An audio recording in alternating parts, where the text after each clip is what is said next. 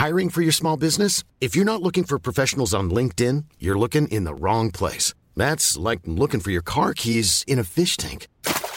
LinkedIn helps you hire professionals you can't find anywhere else, even those who aren't actively searching for a new job but might be open to the perfect role. In a given month, over 70% of LinkedIn users don't even visit other leading job sites. So start looking in the right place. With LinkedIn, you can hire professionals like a professional. Post your free job on linkedin.com slash people today.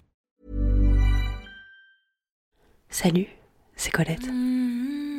Pour me soutenir, tu peux noter 5 étoiles et laisser un avis sur Apple Podcast. Ça compte beaucoup.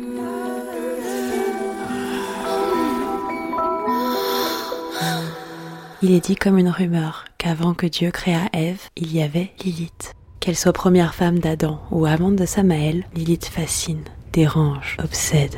Elle aurait été la première femme, tantôt une déesse, tantôt une démone de la luxure. Elle serait mère des sorcières, succube et dévoreuse d'enfants. Je ne peux pas promettre l'absolue vérité sur Lilith, mais je peux parler d'elle, de ce qu'elle représente et de la raison pour laquelle Colette l'aime tant.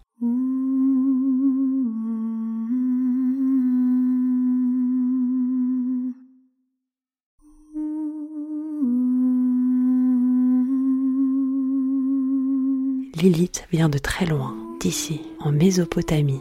Elle y était une déesse de la vie et de la mort. La mythologie mésopotamienne vient d'une religion polythéiste avec un dieu principal et des divinités secondaires.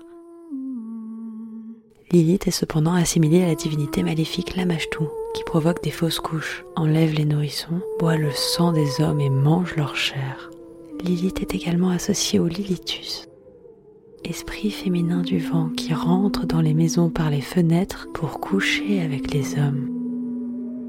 Cependant, des textes de la même région font d'elle une divinité presque bienveillante, chargée de s'occuper des désirs sexuels de la déesse Ishtar. Est-ce l'arrivée des religions abrahamiques qui ont fait de cette femme libre de ses désirs un démon, ou est-ce juste l'histoire qui a déformé son caractère? Est-ce une déesse? Est-ce une diablesse? Voici une sélection de poèmes sur les différentes façons dont est perçue Lilith à travers les peuples. Le premier poème imagine Lilith abrahamique, première femme d'Adam, qui après avoir été chassée de l'Éden est devenue séductrice de tous les hommes. Elle serait une amante passionnée et fatale. Dans ce poème, l'auteur met en avant la beauté mortelle de Lilith, sa grâce, sa douceur empoisonnée. On peut retrouver ces qualités chez les déesses mésopotamiennes qui sont à la fois porteuses de vie et de mort. Elles sont le bien et le mal, et pour cette raison, elles sont vénérées. Au IIIe siècle avant Jésus-Christ, l'arrivée des religions abrahamiques, religions monothéistes qui ont pour origine Abraham, vient mettre un terme au culte de ces déesses. Certaines survivent et on leur trouve une place dans ces nouvelles régions en tant qu'idoles, démones ou épouses d'eux. Ce poème explore aussi plus profondément l'aspect de succube de Lilith. Une succube est un démon féminin de la luxure qui couche avec les hommes puis les dévore, plus ou moins littéralement on peut retrouver des succubes dans des œuvres littéraires et cinématographiques récentes, comme le film de Jennifer's Body de Karine Kusama ou la trilogie littéraire Caleb de Mira El Rundir. Ici, nous sommes toujours dans le paradigme des religions monothéistes où Lilith se serait émancipée d'Adam et de ce fait serait devenue une démone. Le poème de Lilith, écrit par NHS. Mon dernier homme, je l'ai noyé dans la noirceur de ma chevelure. Il tendait ses mains avec désespoir alors qu'il sombrait dans l'océan sombre. J'ai chanté mon chant de sirène. Il est venu, il est mort. Au commencement, il n'y avait que moi, Dieu et Adam. J'ai refusé de servir sa volonté. J'ai refusé de me soumettre aux cieux de l'Éden. J'ai refusé de me baigner avec les animaux. J'ai refusé de me mettre sur dos et de me faire sauter. Alors je suis partie dormir avec les démons. J'ai voyagé au travers du miroir, au travers de la nuit. Je me suis enfuie avec les oiseaux de la nuit. Je vole avec eux afin de m'emparer des corps des bébés. Lorsque je me glisse nue sous tes draps, sois attentif à ne pas perdre tes esprits. Sorcière je suis. Je séduis vos maris. Je tue vos nouveau-nés. Je conduis vos filles dans la nuit.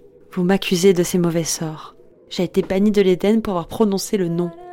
Alors, je vis au travers des autres. Mon intimité est chaude, fière, humide. Je me marie à l'adultère. Je conçois dans le meurtre. J'aime alors que vous interdisez à vos filles de faire pareil. Le péché est ma vie. Le péché est ma voix en ce monde. Cela signifie-t-il que je dois être exorcisée? Exorcisé par vos amulettes et vos prières puériles. Les trois anges ne peuvent rien faire que ma volonté libre n'accepte. Je produis tant de ténèbres afin de combattre la lumière de ce monde. Regardez dans mes yeux. Me voyez-vous? Voyez-vous au travers de moi? Voyez-vous? Moi je vous vois. Essayez de me bannir à nouveau. Essayez de me fermer les portes. Les fenêtres sont votre vanité, votre honte, vos envies de pureté dans un corps de chair et de sang. J'étais la première. J'ai possédé le premier homme. J'ai dansé avec la cause première. Mon dernier homme, je l'ai avalé en entier. Et il rit avec grande joie dans mon estomac. Déjà, le prochain s'avance, les yeux pleins de concupiscence. La danse continue. Au suivant. Dans ce second poème, l'auteur Vladimir Nabokov explore la partie la plus sombre de Lilith, celle qui est littéralement démoniaque. On peut toutefois observer que même cet aspect passe par sa sexualité. C'est comme si la sexualité de la femme était de façon inhérente, malveillante, nocive. Jouir de manière libératrice est-il l'acte condamnable pour franchir le portail des yeux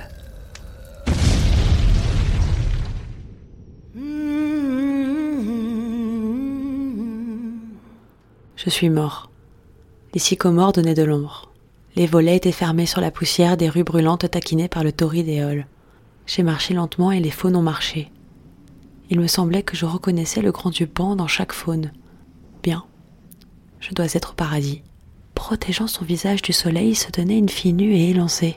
Sa peau mielée m'attirait. Des lys étaient enfilés dans ses boucles. Elle avait la grâce d'une femme. J'ai regardé ses petits tétons durcir et je me suis souvenu d'un doux printemps dans un autre jardin nouvellement cultivé. Quand à travers les arbres au bord de la rivière, j'avais une fois regardé, en hardi, la plus jeune fille du meunier sortie de l'eau, souple, dorée, avec une mèche humide entre les jambes. Et maintenant, portant toujours le manteau que j'avais quand j'ai été assassinée la nuit dernière, avec une jubilation prédatrice de râteau, j'ai avancé sur ma Lilith. Elle me fixa de ses yeux verts jusqu'à ce que mes vêtements s'enflamment et se réduisent en cendres en un tour de main. Dans la pièce derrière elle, j'ai vu un divan grec, un châle étalé, une table, des grenades, du vin, de l'art érotique recouvrant le mur. Avec deux doigts, elle saisit sans vergogne la tête de mon membre chaud, avec une joie inconsciente et enfantine. Maintenant, viens avec moi, dit-elle, sans incitation ni effort, mais lentement pour étendre le plaisir. Comme des ailes, elle ouvrit progressivement ses cuisses douces et douces à ma vue. Quelle alléchante, quelle invitante, sa rose, rose moelleuse. Et avec un cri sauvage, elle tomba sur ma longueur lancinante, plus lisse que celle dont je me souvenais. Serpent dans le serpent, vaisseau dans le récipient, partie bien ajustée, je bougeais en elle à travers des rythmes ascendants, ressentant un plaisir insupportable. Mais soudain, Elle tressaillit et me repoussa d'elle, bougea rapidement, se tint au-dessus de moi, saisit le châle et se tordit autour de sa taille et vers le haut. Couvert et fort à nouveau, avec moi sur le point de finir, de dépenser, pour moi, rien la gauche. Un vent étrange me fit chanceler. J'ai couru vers la porte. Laisse-moi entrer J'ai crié, remarquant avec horreur que je me tenais dehors dans la poussière où des jeunes hurlants fixaient ma luxure engorgée. Laissez-moi entrer Vite Laissez-moi entrer Je suis sur le point de venir hurlai-je.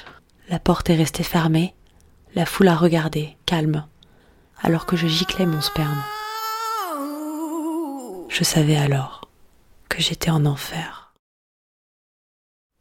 Enfin, avec ce dernier poème, Le retour de Lilith, l'auteur Astral Objection, prend le parti de défendre Lilith et de lui donner la parole face au jugement dont elle est victime depuis qu'elle a cessé d'être vénérée il reprend le mythe de la Kabbale, l'un des textes fondateurs de la religion juive, pour une plaidoirie où peuvent se reconnaître toutes les femmes.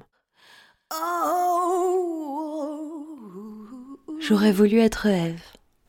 J'étais Lilith. Pas assez docile, bien trop explicite dans mes propos, mon attitude, mes désirs. En sexe, je voulais du plaisir. Cela n'a pas plu à Adam, il est allé se plaindre. Car si ce n'était pour des enfants, ce feu, il fallait l'éteindre. Je n'étais pas une femme pure. Si à peine j'étais femme, un démon, une souillure dont il faut faire la flamme, je suis celle qui en demande encore, et celle qui se refuse, celle qui n'est pas que son corps, celle qui ne veut pas qu'on l'use, celle qui refuse d'enfanter, celle qui reprend le contrôle, celle qui se permet d'aimer, celle qui refuse son rôle. Je suis cette femme que tu détestes mais qui te fait bander, celle que tu veux soumettre, que tu crois posséder. Lilith est une créature mystique, fascinante, mythologique, mais elle est avant tout une femme. Et en tant que femme, elle est bridée par une société patriarcale parce qu'elle ose exprimer sa sexualité. Parce qu'elle refuse d'obéir, elle se voit devenir démon et fléau accusée des pires crimes dont une femme peut être l'auteur. Mais même privée et bannie de tout, Lilith reste libre. Libre d'aimer qui elle veut, comme elle le veut. C'était Colette se confesse, le podcast érotique, disponible sur toutes vos plateformes d'écoute. Pour me soutenir, vous pouvez écrire un avis et laisser 5 étoiles sur Apple Podcast. Ça compte beaucoup.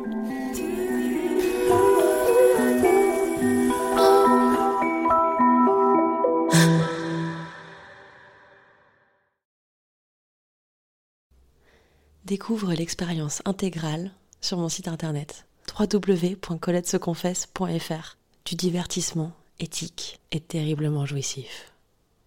À tout de suite.